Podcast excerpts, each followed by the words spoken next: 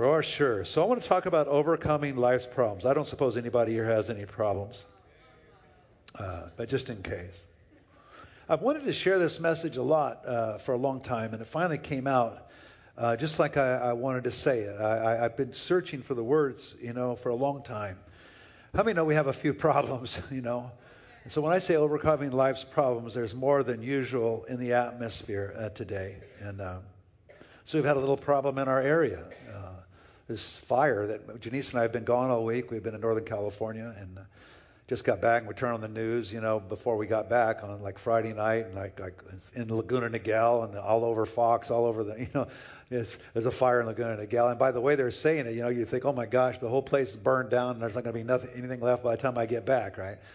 But, you know, so it was interesting because uh, we came back, you know, the first thing I wanted to go see was where the where the fire was, you know. And so, like yesterday, my daughter drove me up, and I'm looking over there, and I'm going, wow, this isn't like five thousand acre. This isn't like twenty thousand miles of burned. Ch- it's just like a, there's a space down there. Oh, okay. All right, and I learned that some houses got burned down, which is a horrible thing. So, Lord, we just pray for them right now. God, I just pray you would help them to recover. I pray, God, that you would just supernaturally help them wherever situation they're in. And anybody that's been adversely affected, in Jesus' name. But when Saturday came, the oddest thing happened. So I'm looking at the news, and they say, well, the fire in Laguna Niguel is only forty percent contained. So I drove around, and now I took my son in my car, and I couldn't remember where the darn thing was. I'm driving all over Laguna now, couldn't even find it. But, but and evidently, but they said there's this. It's still going, and there's no fire trucks anywhere. And I, and so I thought to myself, well, what must be happening? Surely they wouldn't be lying to us. forty percent contained. It must mean that it's still smoldering, and the possibility for it to erupt again is still in the place. But I was thinking about that. Wow, what a picture of where we're at as a country. This smoldering thing that can flare up at any moment. Just when you think everything's okay, things start smoldering again. Have you noticed that? This is exactly where we're at right now. forty percent contained. We want it to be all the way contained and go to another place. COVID, would you stop doing that? You're contained. Stop coming out of the container and making it all a mess again, right? And, of course, all the politics and all the other stuff that goes with it, right? Wow, what an environment we're in. That fire, they say it's forty percent contained, so there's embers burning, evidently, or something, because I couldn't see any flames, but evidently something's not right yet. And this is exactly what's happening in our culture. Just when we think we're on the other side of all the violence and all the rest of it, you know, it's still smoldering, right? And so one thing I think is so important as Christians is to understand that we have the keys to this problem. I know that sounds so strange, and I don't mean to say it in an arrogant way, like our philosophies or whatever are going to be put, what puts this out. It's a spiritual fire. It's coming right from the pit of hell, and it has to be dealt with on a spiritual level, or it will not be dealt with. So that means that we have to make uh, some really important decisions about the way we live our life and the way we respond. I think if a fire is smoldering, right, but you can't see it, but it's still smoldering, it could kick up anytime, you, you sort of need to know and understand something about the root cause, right, and what puts out the fire.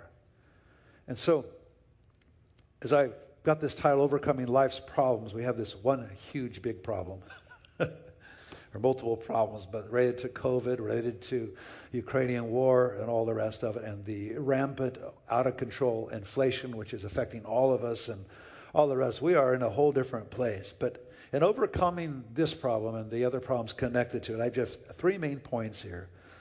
And uh, the first thing is we, as the body of Christ, need to think differently. Amen. Ultimately, God is your only source and your only resource. You have to settle that thing in your mind and in your heart. When God calls you to an extraordinary task, which is ministering God to this culture and this time and praying for it, He provides extraordinary resources. John Wimber said that. And we are called as a church to an extraordinary task. We are the salt of the earth, or we are not. We are the light of the world, or we are not.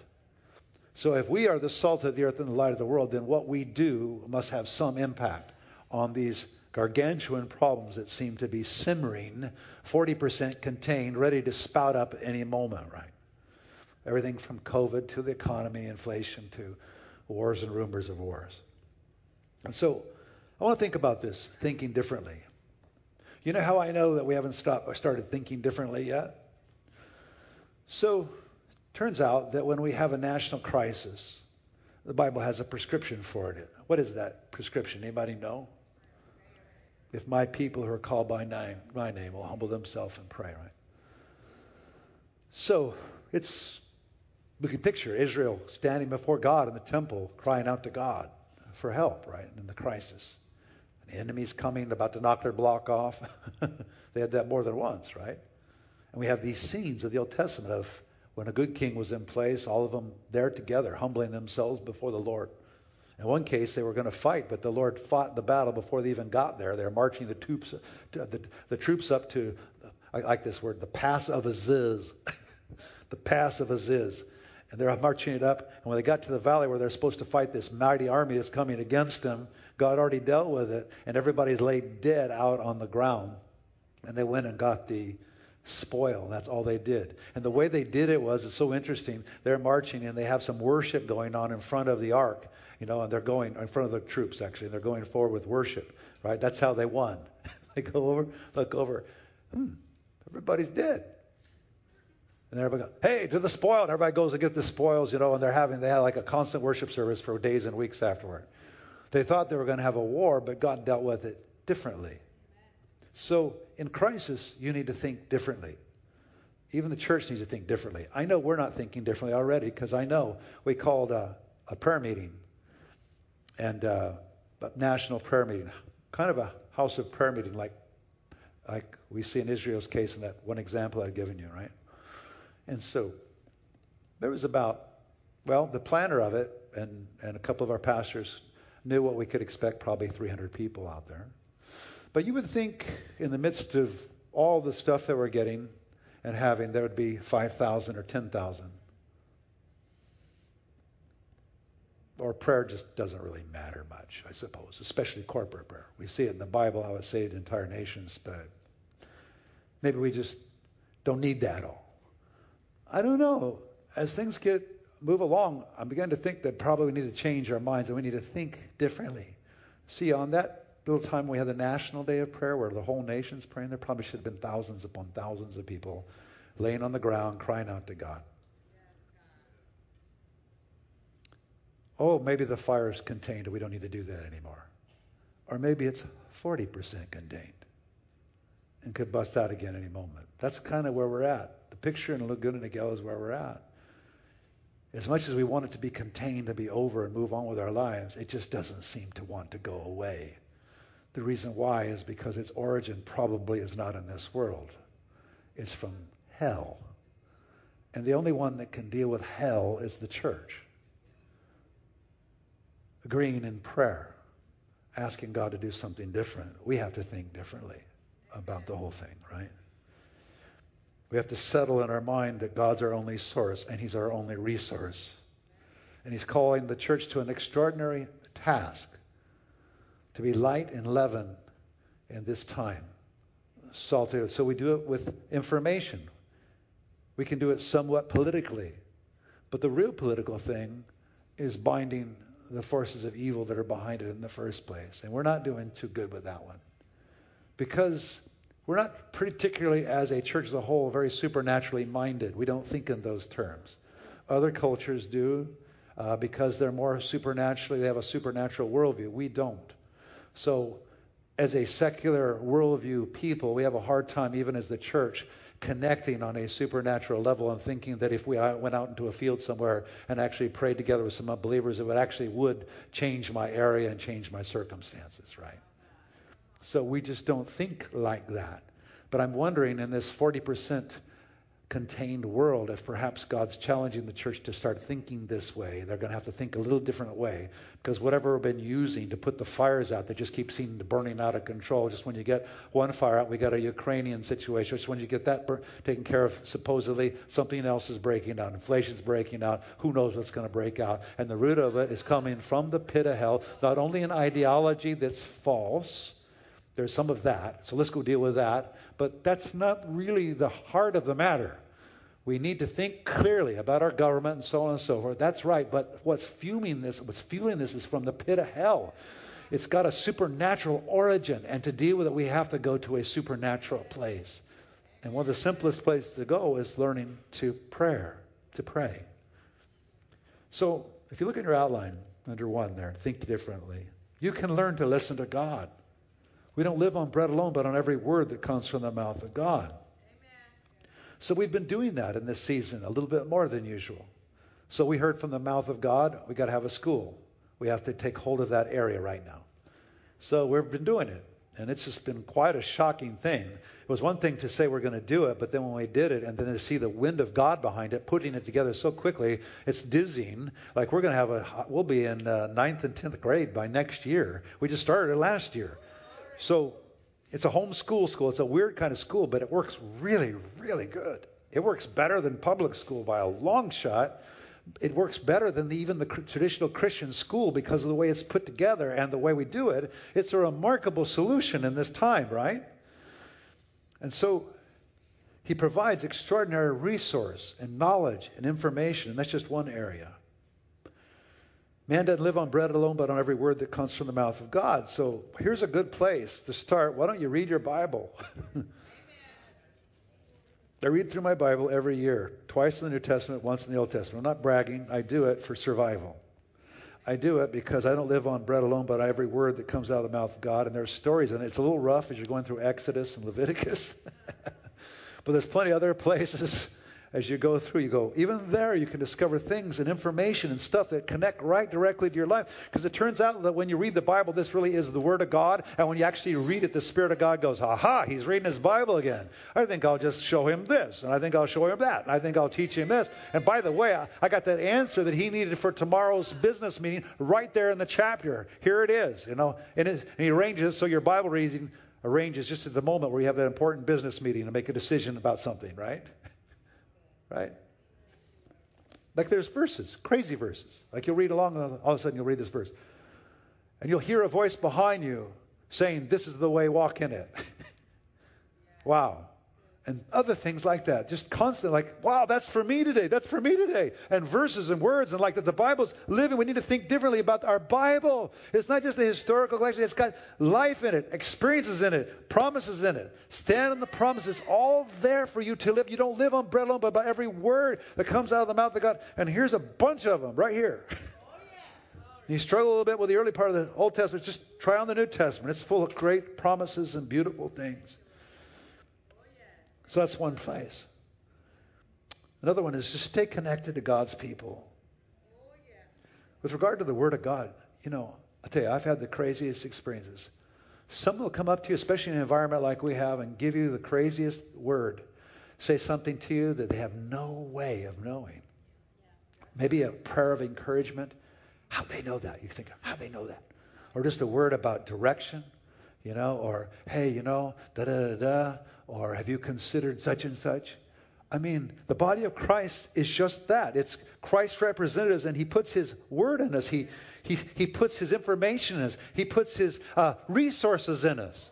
And sometimes I've seen it happen a thousand times. Somebody doesn't have something, and then somebody calls somebody, and somebody knows somebody, and pretty soon somebody has something. And we see it played out on our campus day in and day out, day in and day out. I think we're feeding about one hundred fifty people Monday, Wednesday, every Monday, Wednesday, and Friday now. Or uh, maybe I got the exact number wrong, but something like that. It's really astounding. They're getting words and encouragement and prayer, and, and the body is just beginning. But but just hanging around God's people, there's more resource than you could imagine. Just hanging around people, you would be shocked what God does just by knowing people that know Jesus and that can pray for you.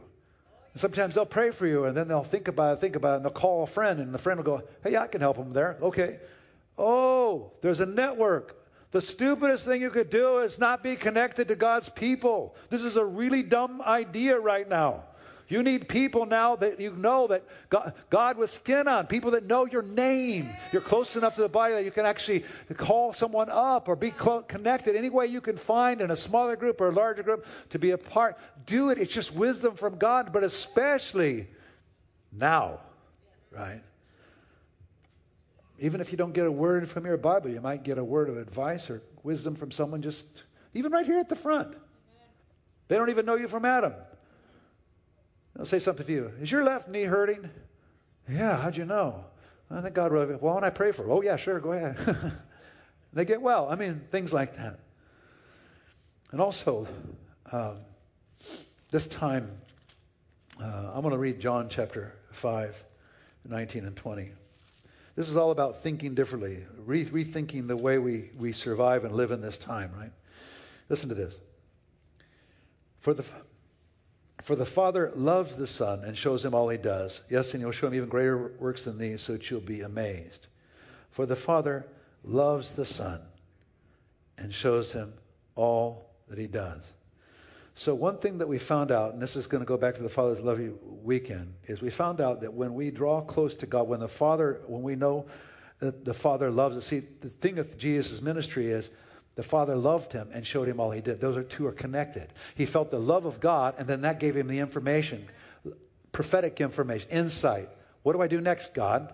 We think we got to get this heightened uh, place where we're like in a stupor and trying to pray and fast for forty days and forty nights. Well, that might help, unless you get a religious spirit in there somewhere, and then it probably won't help at all. But the key to hearing God's voice is to receiving his love, to actually believing and experiencing his love. When you feel loved by God, you start hearing from God. For the Father loves, this is what Jesus said about himself, for the Father loves, that word is phileo, it's the word for natural affection. Like if I put my arm around my wife, that's phileo love. For the Father hugs the Son, hugs Jesus. For the Father hugs you as a son or daughter, and then what does he do? He shows him all that he does. Yes, and he will show him even greater works than these, so that you'll be amazed. So, like, to hear God's voice is to feel his hug. When you feel his hug, you can hear his voice much more clearly, right? So, we need to think differently. We need impartations of love. Not just tongues, not just supernatural healing. We need an impartation of intimate love that the Father brings. And in that love experience, that's a supernatural experience, you can hear his voice. He starts talking to you. Sometimes with impressions, sometimes with this or that, but you, you know it's God. So, as good charismatics, we always have a room for hearing God's voice and prophetic, but but the most powerful ways to hear God's voice is to be in love with him, to feel his love coming down on you. When you don't feel his love, I don't care what kind of prophetic word that you get or what kind of Bible verse you get, you won't listen to it anyway. It's just information to you. But when love's there and then you feel a sense of revelation, it sticks, it stays. You can hear. Your ears get unplugged. Most of our problems with not hearing God is that we don't believe God really cares anything about us. How can you hear God in that environment? If you don't believe God cares anything about you, then you can't hear. It's so important that we just go back to really simple things. One thing I love about worship that we do is it unstops my ears. Why? Because I connect emotionally with God. I feel his presence. I can sing and I just, ah. And then I begin to hear. I begin to see my problems more clearly, don't you? Right? So think differently. Listening to the Father's voice as a son or a daughter is really critical. It was the key to Jesus' life. For the Father loves the Son, that's Son, S, capital S O N, Jesus, and shows him all he does. Yes, and he will show him even greater lo- works than these, so that you'll be re- amazed. So the key to Jesus' supernatural ministry was he was hearing from the Father. He was being getting these divine hugs from the Father, and the Father showing him this and that. That's the way dads are supposed to be. You get your best information from your earthly father when he's showing you affection. Lots of parents want to tell their kids what to do, this, this, this, this, this, right? And when they don't listen, they get so frustrated. But could I say to you, one really healthy way to have your children hear your voice is to make sure that they feel loved by you. Then they will listen. If we're just barking out orders and you're in your own isolation and you're angry all the time, you're upset, and you don't feel any father's love yourself, it's hard for you to give that away to somebody else. But God will bring that love. So we talk a lot about that in my classes, and we'll talk about that in this weekend. But the Father's voice is one of those things. You can learn to listen to God. When you learn to listen to God, you can think differently. And one of the key avenues is learning to receive the affection of God. We need to learn to pray continually with heaven's protocol, with confidence for what you need. This time where we have a forty percent contained fires everywhere. I'm not just speaking of the one up the road, if indeed that's true, which is still hard to believe, but must be something I don't know. But I can surely see it over our culture. Just the moment we feel like we got things contained, it find, turns out it's not contained, it's just halfway contained. And it starts burning again in some other crazy area.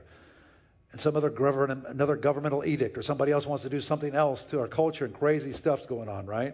I think all of us can identify with this. But look at this. Think differently. Here's Paul's way of thinking differently. He's writing this to the Philippians.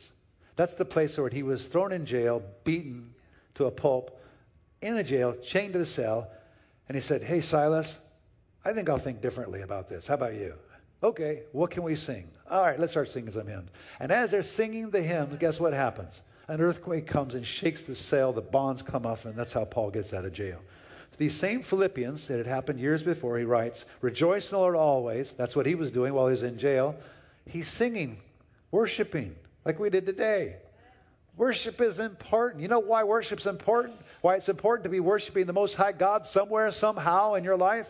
Preferably every day, is because when you worship, you're saying something different about your circumstance. You're saying, you know what, there's someone higher than me, someone I'm going to give honor and glory to no matter what, right? And it changes the circumstance, just like it did. It, it shakes the bonds. It, it breaks the bondage of, because what your real problem isn't your circumstance. The real problem is the devil behind it, who's trying to enforce his will on you. That's why Paul says, you know, Philippians, remember what happened. I'm just going to tell you this. Remember how I rejoiced in that jail cell? Rejoice in the Lord always. And he says, now you remember, I'll say it again. Rejoice. Right?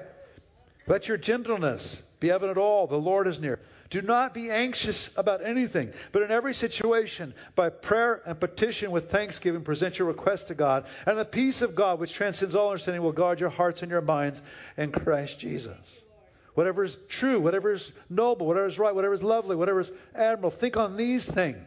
Right? So this prayer thing, though, is the, the key. Don't be anxious about anything, but in every situation, by prayer and, peti- and petition with thanksgiving. I like that, with thanksgiving. Not out of terror, not out of absolute anger. You know, sometimes like, sometimes I listen to people pray and they're just ticked off. It's just one big, long, ticked off session. And they call, then they, they get, and the more emotional they get about it, then they, at the end of it, they, well, that was a great time of intercession. You didn't intercede about nothing. All you did was get mad. That that wasn't intercession. Yeah, I'm not saying you can't be passionate. I'm just saying, I mean, you can hear the anger seething through. So I think that's the opposite of what we're after here. Don't be anxious about anything, but in every petition by prayer and petition with thanksgiving, your prayers are exalted. Lord, thank you that you got this in control. But I thank you for my high and lofty place as a son or a daughter of the Most High God, and I petition you, and I thank you for everything you've done and are doing, and I appreciate it, but I need this too, please. Have mercy on us, right? Oh, that's thinking differently, isn't it? Also, learning to expect God's victory over enemies, over your enemies, and experience His beauty as you see Him, as you seek Him in His temple. We did that today. Some of those beautiful verses that have ever been penned, we actually did as an experience today as we were worshiping. That's why we like to worship. We like to worship. I don't know if we're average worship, or sometimes our worship extends on Monday nights, especially. It usually goes like an hour and fifteen, hour and a half maybe. Why? Well, here it is, Psalm twenty-seven. The Lord is my light and my salvation. Whom shall I fear? The Lord is the stronghold of my life. Of whom shall I be afraid? When the wicked advance against me to devour me, if my, it is my enemies and my foes who will stumble and fall. Though an army besiege me, my heart will not fear. Though war break out against me, even then I will be confident. One thing. Why could I be all that? Here it is. I ask from the Lord, this only do I seek, that I may dwell in the house of the Lord all the days of my life, to gaze on the beauty of the Lord and to seek Him in His temple. What's the temple now? It's us together, the believers. There was a formal temple where David would go in, and he would literally gaze in the presence of the Lord. Where two or three gather together, there the Lord is. He's here. And I've been gazing for a long time in life. I'm getting older now, so I guess you could call me a gazing geezer. But I'm beholding. I never get tired of the beauty of the Lord. I felt the beauty of the Lord here. It's, it's the right thing to do. So when you're in that place, you don't worry about your enemies nearly as much, right? Because he said, though an army besiege me, I'm, I'm not afraid. When the wicked advance against me, I, I, I'm not afraid. They're going to be the ones that are devoured, not me. Oh, the church needs to get a hold of this. We need to get a hold of who we are. One thing I asked my Lord, that's all I'm going to do is, I just want to dwell in the house of the Lord all the days of my life. I want to gaze on his beauty. Because, verse five, for in the day of trouble, he will keep me safe in his dwelling. He will hide me in the shelter of his sacred tent and set me high upon a rock. Then my head will be exalted above the enemies who surround me at his sacred tent. I will sacrifice with shouts of joy. I will sing and make music to the Lord. That doesn't mean that we ignore what's going on around us, that we don't have something to say to our culture, and we don't st- we don't stand up for the truth. We do that, but listen, what our real enemy is not those people that are sort of the faces of the enemy. We have something farther upstream that's polluting it. It's called demonic presence. Authorities in high places. They're not very impressed with you until you begin to worship the Most High God. And the presence comes. And David knew it. David, this amazing general, this amazing uh, victorious general, warrior, the worshiping warrior. And his warriorhood was so important in his walk with God. And so we read how he actually won his battles, he's, even his military battles. And then he says in verse thirteen and fourteen, I remain confident of this. I will see the goodness of the Lord in the land of the living. Wait for the Lord. Be strong. Take heart and wait for the Lord. I'm going to tell you, church, as we grab a hold of it, as the whole church gets a hold of these things and understands where we are and how to wage war in these worshipful, beautiful ways with our Father, and let love just sweep over, let love empower us to continue to pray and intercede, we're going to see some amazing things happen. But we need to think differently as the church first. That means that we can stand up politically or wherever we think we should, but not empowered by a religious spirit or with a spirit of fear, because there's a big difference. And the spirit of fear will get us nowhere. It just gives us more religion, and we don't need any more of that, because the devil loves worship. And he'll beat you with, with it on every turn. You just see it, you know. But there's something different with the church that's in love with the Father, and the Father's in love with it. We act differently. We experience differently. We pray differently, and we pray longer, right? And we pray with more passion, and we touch the heart of God. That's why Paul said, I pray. This is verse seventeen of Ephesians three. I pray. Verse sixteen, that out of his glorious riches he may strengthen with power through his spirit in your inner being, so that Christ may dwell in your hearts through faith. I pray that you, being rooted and established in love. That's why we're doing this Father Loves You thing. There's nothing more important to be rooted and established in love. Supernaturally. I'm not just talking about Jesus loves me. This I know. That's fine. But I mean in the heart, down deep. I know Almighty God loves me. He's not going to leave me in this crisis. Whether it's a fire or whether it's an economic fire, whether it's a war, he's not going to leave me or the church. I'm going to be just fine, and God's going to take care of me. May have power together with all the Lord's holy people to grasp how wide and long and high and deep is the locust. Are you mean, kidding me that that's actually an experience I can pray for? That I can actually know the, the height of God's love, and to know this love that surpasses knowledge, that you may be filled to the measure of all the fullness of God. I tell you, when the love comes like that, it's the most amazing thing. I live for this experience. I live for an actual supernatural impartation of the love of God. Maybe some of you got a taste of that when you're worshiping. But whenever love comes, it causes everything to settle. Your mind clears. You know the right time and procedure, everything. And you pray like crazy. And also God gives you a voice for your culture that's real and authentic and has teeth in it. Right? Because we're getting it from the throne room. You know, we're not just mindlessly following someone, but we're getting it from the throne. We're conviction. Some of those wonderful things I've, I've watched on the news from time to time as they go into these school board meetings and everything. So every once in a while, you'll see something that's just absolutely astounding. You know, uh, not the, like, throwing mud and going back and forth. And, oh, of course, the camera likes to get that. But just someone standing up for truth right there in the public marketplace in a calm, clear way, stating what needs to be done and what's happened. It's just the most amazing thing. So in the public place, we can do this as well. Doesn't mean that it's just in a private room somewhere, but this is our source. So one that's empowered and feeling the love of God responds, communicates, acts differently than one that's just got a religious spirit and is mad and angry, or more importantly, afraid. And that fear, the world f- feeds on that fear. Oh, yeah. You know, sometimes you see in these meetings and things that people are, they're responding in fear, and the world and the devil feeds on it. He gets more fire from it. If you want to put the make the fire bigger, then let the fire just grow of fear in your heart. So you're going to go off all different ways, looking up the next prophetic word or message on the internet, doing whatever you can, looking desperately, trying to find answers. Sometimes the answer was always in here. Just hear his voice. He'll help you to know what to navigate. He'll tell you the truth. So important that we, like David, can go into his temple. What's the temple? You individually is the New Testament temple, and corporately, that's what the Bible calls the temple. We are the temple. So it should be a place where we can encounter the beauty of the Lord, the love of God, settle our heart so we can think clearly how to put out the real fires out there caused by the devil. A person full of love thinks differently. That's how we overcome life's problems. Here's the second way. Give generously. Hopefully I get through this part a little faster. Sow seed toward your breakthrough every single day. God loves generous people. Whatever generosity we're talking about. You know what was happening right here with this man that was up in the front?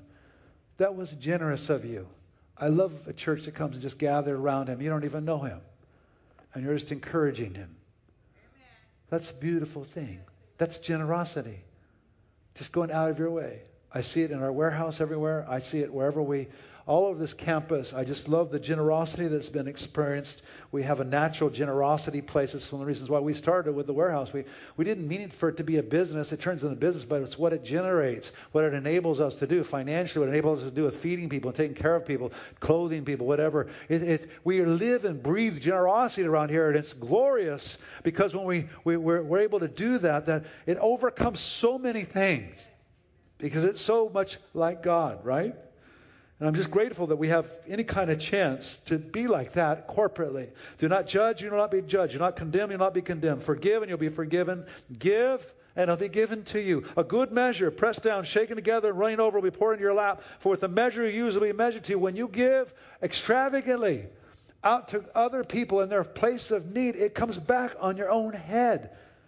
You sow seed toward your own break- breakthrough when you're more generous. And when times dry up and the jobs dry up and there's problems, that's the time to be more generous. It's the time for you to come out of that space and give God something to work with. It's like seed that's sown. It becomes a harvest. The kingdom works exactly the opposite. Well, our greatest privilege is, is to be generous. If a church isn't generous, then where are we? But when you're generous as a church or an individual, God will fight battles for you in the supernatural that you can't imagine. Not just about your money, but about everything else. Because the money, if it's the root of all sorts of evil, then also it can be turned in a way that we manage it properly. We also see an amazing download of good in the earth. Not just in the earth, but in our own soul. Ask God what He wants you to sow as part of the answer to your problems. Matthew chapter seventeen. Verses nineteen to twenty. See, there's a wisdom path that God brings. So we... We we we we learn to give out of our own need. And in that wisdom, we find God multiplying it over and over and over again in our life. Matthew seventeen, nineteen to twenty. The disciples asked, why couldn't we drive this particular demon out? And Jesus replied, because you have so little faith. Truly, I tell you, if you have faith as small as a mustard seed, you can say to this mountain, move from here to there, and it will move. Nothing will be impossible for you. This is part of God's wisdom path. He wants us to be a part of the answer and the problems in the world. We need to learn to say, move, mountain, right? And faith.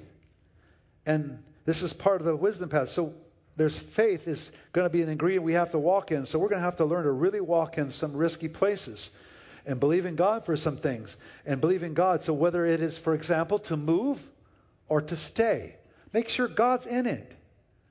Otherwise, you're just going to have to move again. Because if you tie the, when you're, when you're, you know, it's sort of like this rhythm you have in your life. And if you don't make the right move, then He'll take you back to the, where you came from. and start all over again. So you want to make sure that whatever you're doing with regard to your movements right now is from God's wisdom.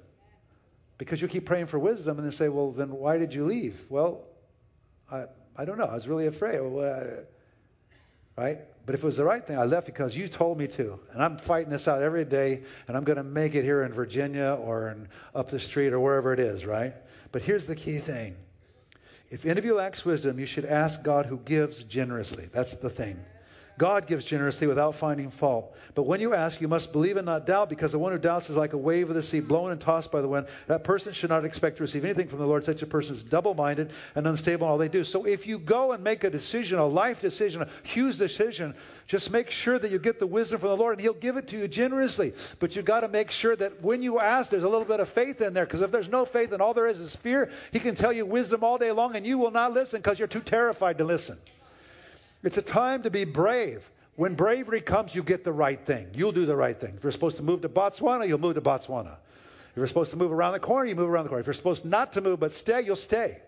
But whatever you do, God gives wisdom, but faith has got to be on the other side. And the thing is, we're part of the answer to our problems. So giving generously is a, a critical part of this, because what it does, it moves us from outside of us, right? If you look on your outline, two A one there, sowing breakthrough seed honors God and blesses others.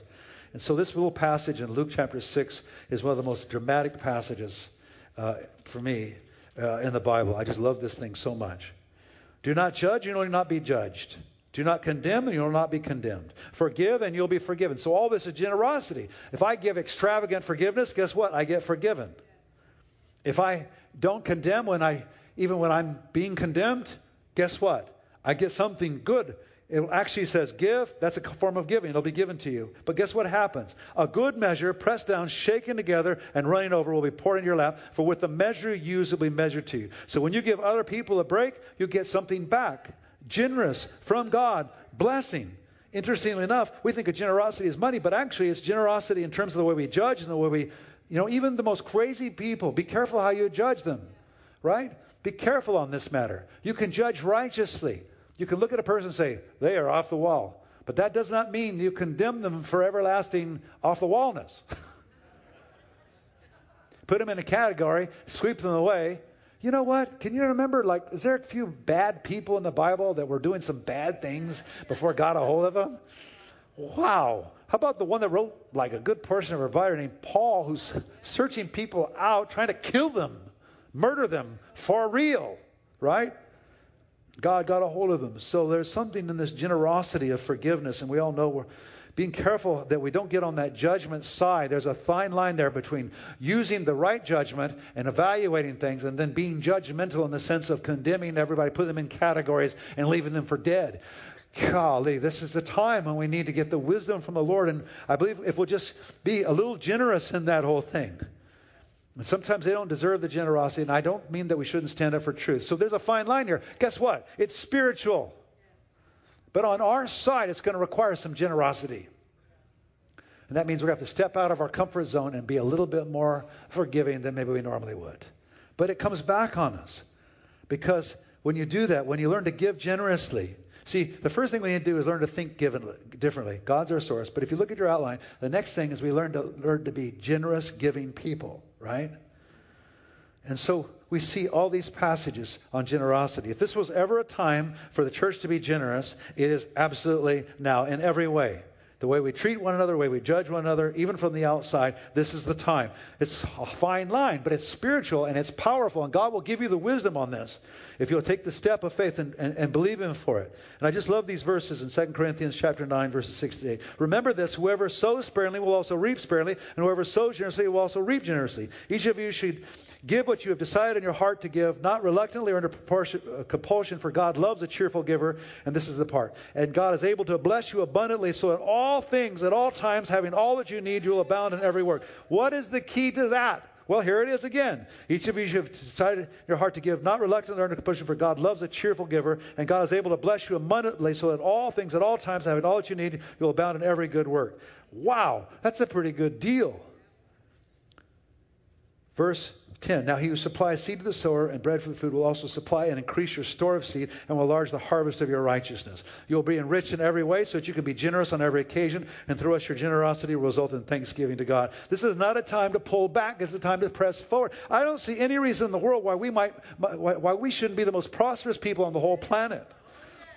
The Bible goes way out of its way to tell us this in so many different ways, right? So as we're overcoming life's problems, one of the best things you could do to overcome life's problems is be a generous person. Learn to be a generous person. Sowing breakthrough seed honors God and blesses others. Sowing generously moves us toward God, hope, and abundance. No matter what it looks like today, those seeds, sometimes they take a little time to bear, but the spirit of generosity. I want to be a generous church. I want to be a generous person. I want to do it because, first of all, that's what my father's like. He took me in, didn't he? Second of all, it works. Amen. It solves life's problems. And this generosity is sometimes tough in an atmosphere like this because we've got so many things threatening us that we never had before. So it's hard, you know. I just encourage you, wherever and however you can be generous. Like we have this housing crisis. People I've known for years can't find a house, can't find a place to live. You know what I want to be? I want to be on the other side of that one. I want to be providing houses.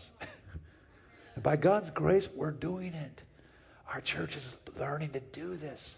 We've been housing more and more people in this drought, in this horrible thing. But what the thing is, it's taken is a lot of generosity, but God's helping us. And the wind's blowing behind us. And by the way, when you're generous, you don't suffer yourself. You actually get more, not less. That's the whole secret of the whole thing. Overcoming life's problem has to do with generosity, because generosity is moving the exact way of the world that's stingy, shut down. The thief comes only to steal, kill, and destroy. But I came that they might have life and have it what? Abundantly. That means you're going to do okay financially. Good measure, pressed down, shaken together, poured on your head. But you got to get rid of this selfish, ingrown thing and learn to share. Learn to step out. It's the key to life. It's the key to overcoming every problem in your life. Amen. Some seeds you sow may look like they are connected to your breakthrough. Some seeds you sow may not look like they're connected to your breakthrough. Sacrificial giving is one of those. But look at this. Look at this verse. I want to read this to you. It's just incredible. You know, we don't we don't have to house the weak and, and feed people and do all the things we do. We get to. It's your privilege. It's your honor to represent Jesus that way. But on top of it, it pays huge dividends. Is this not the kind of facet I have chosen to loosen the chains of injustice and tie the cords of the yoke to set the oppressed free? Is it not to share your food with the hungry and to provide the poor wanderer with shelter? When you see the naked, to clothe them and not to turn away from your own flesh and blood? Then what happens? Your light will break forth like the dawn. Your healing will quickly appear, COVID or no COVID. Then your righteousness will go before you, and the glory of the Lord will be your rear guard. Are you kidding me? Now, what, what, what do I do to get that? Wait, wait, wait, go back here. Let's see. Oh, okay, share my food with the hungry, provide the poor wanderer, clothe, okay, oh, wow, okay. Then my light will break forth like the dawn, and your healing will quickly appear. Wow. Then you'll call, and the Lord will answer. Wow. I really like that one. You'll cry for help, and he'll say, here am I. If you do away with the yoke of oppression, with the pointing finger and malicious talk. Let's just stay away from the pointing finger, okay? Oh. And it's a hard thing because there's so much mistruth, so much garbage out there. So we got to be careful how we do that. You can do it in a righteous way. You can say the truth without constantly being caught up in a point, this and that, and you're caught up into it. You, that's all you can think about, right? There's a, there's a balance there somewhere. If you do away with the yoke of oppression, with the pointing finger and malicious talk, and if you spend yourselves in behalf of the hungry and satisfy the needs of the part of the oppressed, then your light will rise in the darkness. Your night will become like noonday. The Lord will guide you always. Do I move to Botswana or do I not? Do I move to Maine or not? Do I move to Southern California or not? Not very many people are moving here, but anyway. The Lord will guide you always. He will satisfy your needs in a sun-scorched land and will strengthen your frame. You'll be like a well-watered garden, like a spring whose waters never fail. Your people will rebuild the ancient ruins. Oh, there's a few ruins laying around. And you will raise up the age-old foundations. You'll be called repairer of broken walls, restorer of streets with ones. If there ever was a time when broken dwellings need to be restored, the broken walls need to be restored, it's now. Now is the time. You know where it comes from? A spirit of generosity. And where does that come from? From the government? No. From the government of God. From the government of God. I mean, it can come from the government too. That's great too. But I, it's it's our privilege and responsibility. Jesus is out there, thousands of people, looks around at his disciples, and where are we going to get food for all this? And he says, well, you give them something to eat. Is he still saying that today? I have no idea how we're going to deal with this husband crisis. I have no idea how we're going to... All I know is the answer to it will be in generosity. And I have found in our church, the more generous we are, the more housing we are being given. We've been able to house more and more people. We just step out in generosity. God gives us more, more, more, more. It never stops. That's why right now, even in this last year, I think it's sixty to seventy people we found homes for, and we're just increasing. We're getting better and better at it because the generosity starts the whole thing rolling. Then before you know it, you become this exact scripture in Isaiah. You become repairer of places to dwell, right? It's it, it's amazing how this is working in our midst, even as we're speaking, right? Uh, even today. You give them something to eat. Look at number five there.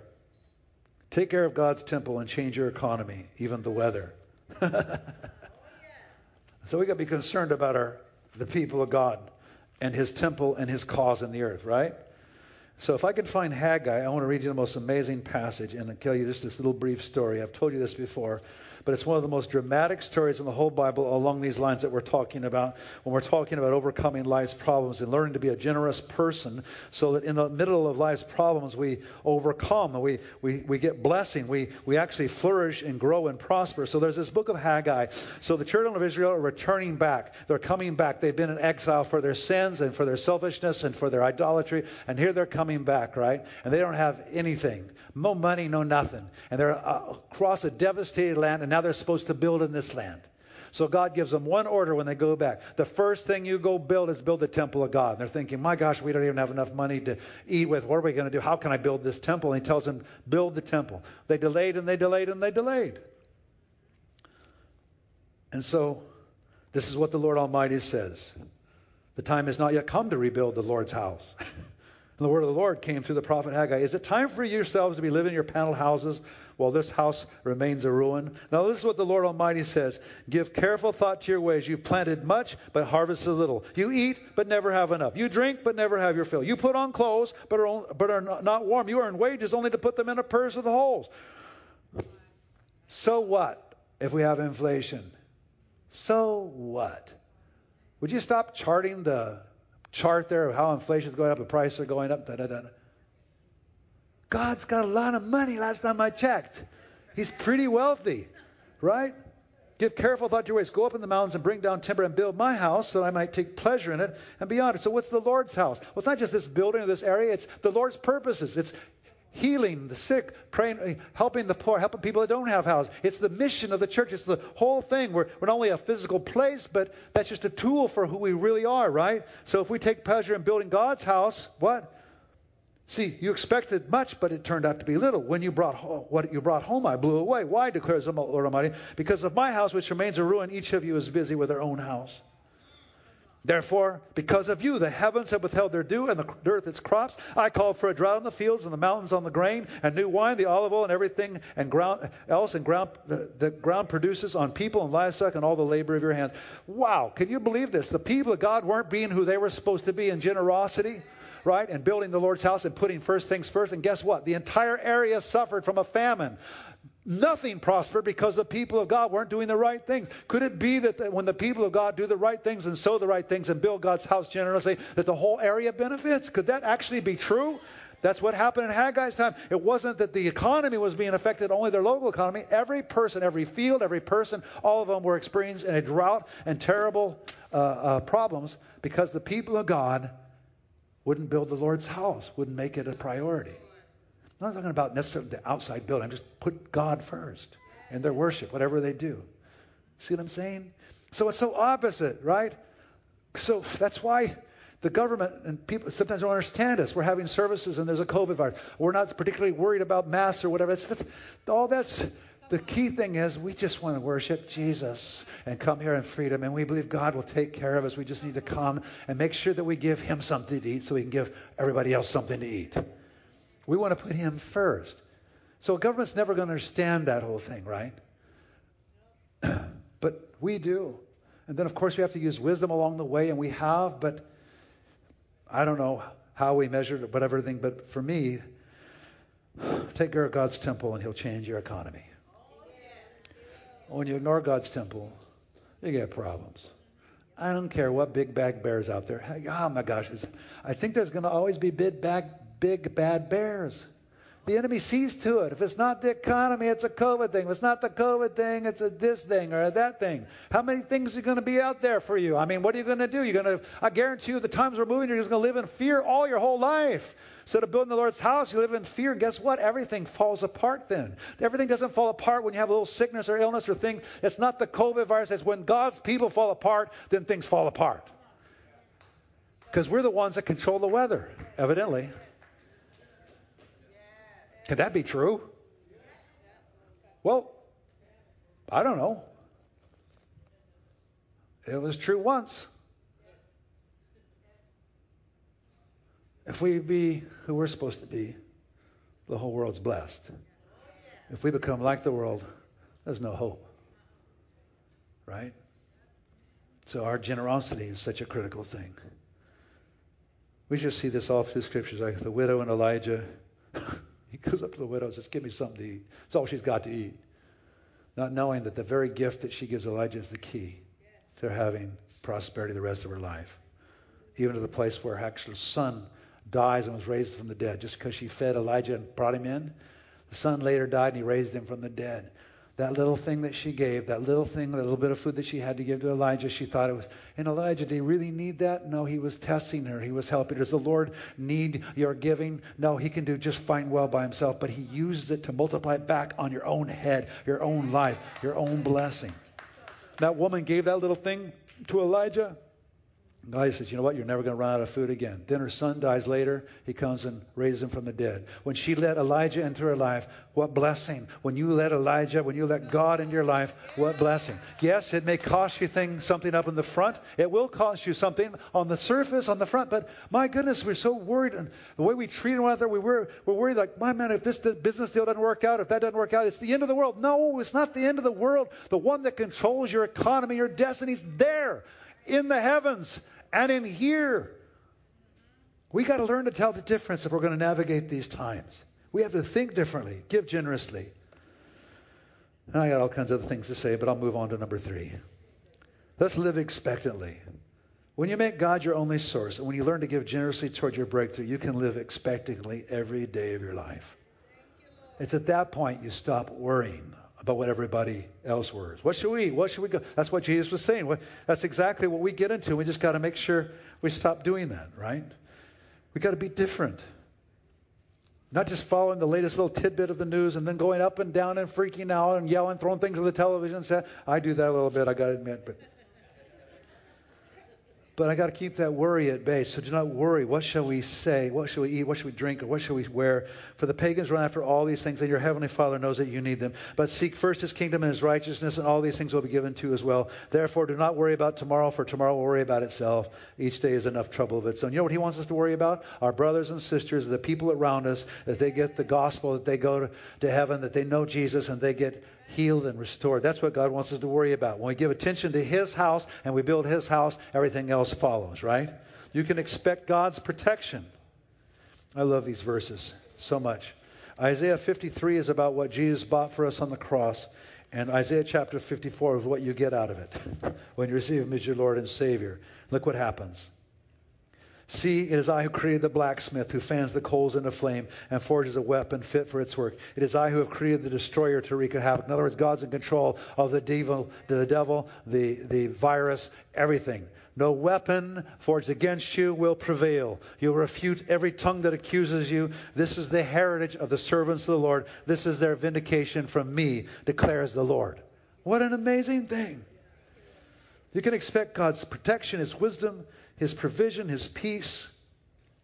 You can expect, expect a miracle in every situation you face. We are a miracle people. And listen, if my people who are called by name, my name will humble themselves and pray. So the next time we have a prayer meeting, it's corporate, Let's be God's people for our own sake, if you can't see it, for God's sake. If we'll humble ourselves, we'll make sure that we put these things first. And that whole passage just comes out of a passage where God called all Israel to humble themselves and pray. I think the house, the day of prayer, should be the very best day of the whole year. It should be the one we respond to the most, especially in these times, right? And all the other supernatural ways that we deal with things. Amen. Why don't we stand? Yes, Lord. So uh, I'd like the people that would like to be baptized to come up. I know that some of you are going to have to leave. Some of you may want to stay around. Before we go, I want to make sure that we just do a little ministry. So if Bob and Ann and whoever's responsible could get everybody ready, get all that off. And uh, I want to do a little ministry before we go, okay? Because I could tell that a number of you were being touched as I was speaking. And it's just so important when we, we talk that we allow the Spirit to just come down. And, and, and when a seed's being sowed out, one of the most important things is about the seed. I learned this with planting grass. You put a little cover over it so the devil or the birds don't get the seed. Some of you guys sowed some important seed in you today, supernatural, encouraging seed. And I just want to take a moment, and if you could just think of this, Lord, I'm going to ask the Lord to cover it so that what I said, you remember about the generosity part, about the the real attitudes we should be carrying, about the courage, just all the things that we said, right? And guess what? I'm not correcting you. I am actually blessing you. God is so happy to bless you that he gave his only son, crucified on a cross for you. He's the one out of his own mouth that said, I came that they might have life and have it abundantly. He's the one that said that. He wants to help you. He proved it with his blood. All right. Just keep bringing the people who are going to be baptized up, but I'm going to pray for the congregation here for a moment, all right? All right.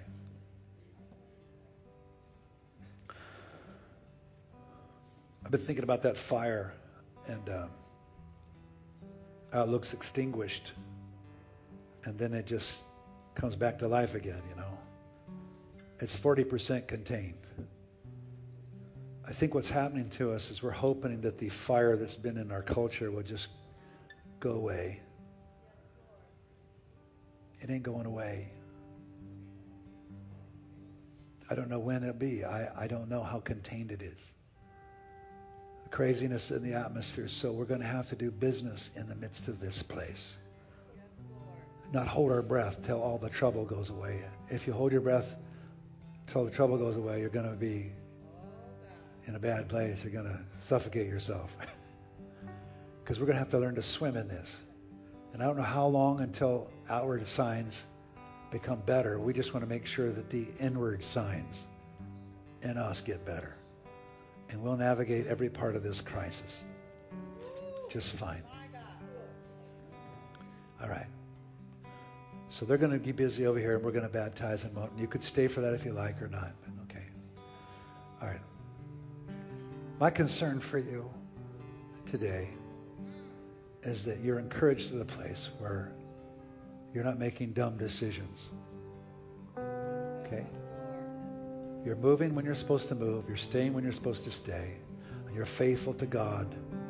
You're generous when you're supposed to be generous. You're conservative when you're supposed to, but you need the wisdom of the Lord, all right? So I'm just going to pray very specifically for various groups of people here. When I pray, I believe that God will do whatever I'm asking. I don't have like any room for useless air. If I'm inspired to pray for this, I believe it's going to happen. All right. All right. So I want to pray for everybody whose job situation is, we could say, unsettled. Okay, raise your hand. Lord, in the name of Jesus, for every person whose job situation is unsettled, I pray two things. First of all, that you would give them what they need. That's what you said. Give them this day their daily bread. And the second thing I pray you would do is you show them how to continue to be generous, how to continue to sow, what wisdom sowing looks like in their situation. because you said give and it should be given to you. So show them what it looks like in this situation. And I pray, God, over the congregation, I pray that we would inherit the best jobs. I pray this season we would actually prosper beyond anything that we've ever prospered in.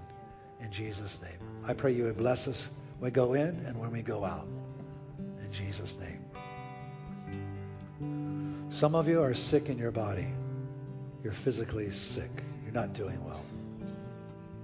So if that's you, raise your hand wherever you are. Just keep your hand up. Now, look around you. If there's someone standing next to you, put your hand on them. Make sure everyone has someone covering them. In the name of Jesus, in this great house of prayer, I release the healing anointing of Jesus. May Jesus heal you, deliver you from evil. May God restore things that have been broken in your body for years. May it stop today. May God dry up every disease, diabetes, sugar issues, issues with our bones, neck injuries, problems with cancer, something that just keeps to be a continual storm and will not seem to go away. I break its hold off of you in Jesus' name. In this great house of prayer. Have mercy. Have mercy. For those of you that are in difficult family situations, if you don't see how there's, you're going to avoid a divorce, or you don't know how you're going to, you don't know what to do about your son or daughter, raise your hands. In the name of Jesus, Lord, I pray that answers would start coming and wisdom would start coming, even for relatives across the country, for people we know, our own children, our own families, our own marriages, our own household. Have mercy on the family of God today. I pray, God, that you would intervene in Jesus' name. We as the house of prayer ask you, God, to heal in this area and deliver us. In Jesus' mighty name. Everyone that prayed, Lord, like that, just help them. I pray that what we're praying right now is the house of God. The prayers would just stick in us, and we would be able to pray these again and again and again until you bring the answer. We won't stop asking, seeking, and knocking until the door opens. In Jesus' name. Just pray, God, you let a fire in us. You put our hope back. I restore lost hope in Jesus' name. I restore lost hope to you. For all those that need jobs, Lord, for those that need change, for all those that need healing, for all that need their family rest- restored. And there's the last one. We'll pray here together. And then we're going to baptize a bunch of, looks like we got a bunch of kids and maybe a few adults as well. Wisdom from the Lord.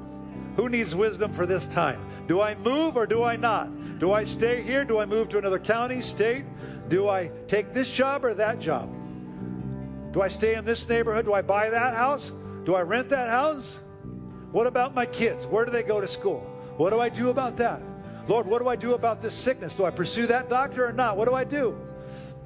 I call out, Lord, for the wisdom of God to the house of God. I cannot imagine any parent saying, no, I'm not going to help you. Work harder or get in the wisdom thing.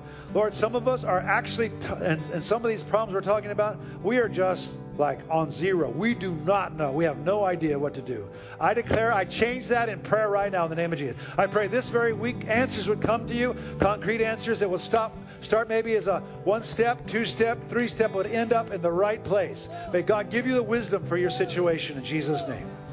About decisions to go to school, decisions to move, this job, that job, decisions about your personal life, whatever it is, may the Lord give you wisdom. I can't imagine if we call out for wisdom, Lord, saying, no, I'm not going to do that today. I'm not in the mood. No, you always give wisdom to those that ask. So I see sincerity. I see a, a full heart today asking for wisdom. So bring the wisdom, Lord, today. This very week, I pray we get an answer to a problem that's been plaguing us for a long time. About our health, about our job, about our family, about our living situation. In Jesus' name, I summon beautiful, wonderful living situations for this entire congregation. Whoever's been left out in the cold doesn't have a place to go. May the Lord supply. Can you think God's up there saying, no way, I'm not going to supply? Can you imagine? Jesus crucified on a cross for you would say, I don't think I'm interested in your living situation. It's too mundane for me. I don't think so. Amen. All right. Well, I feel better.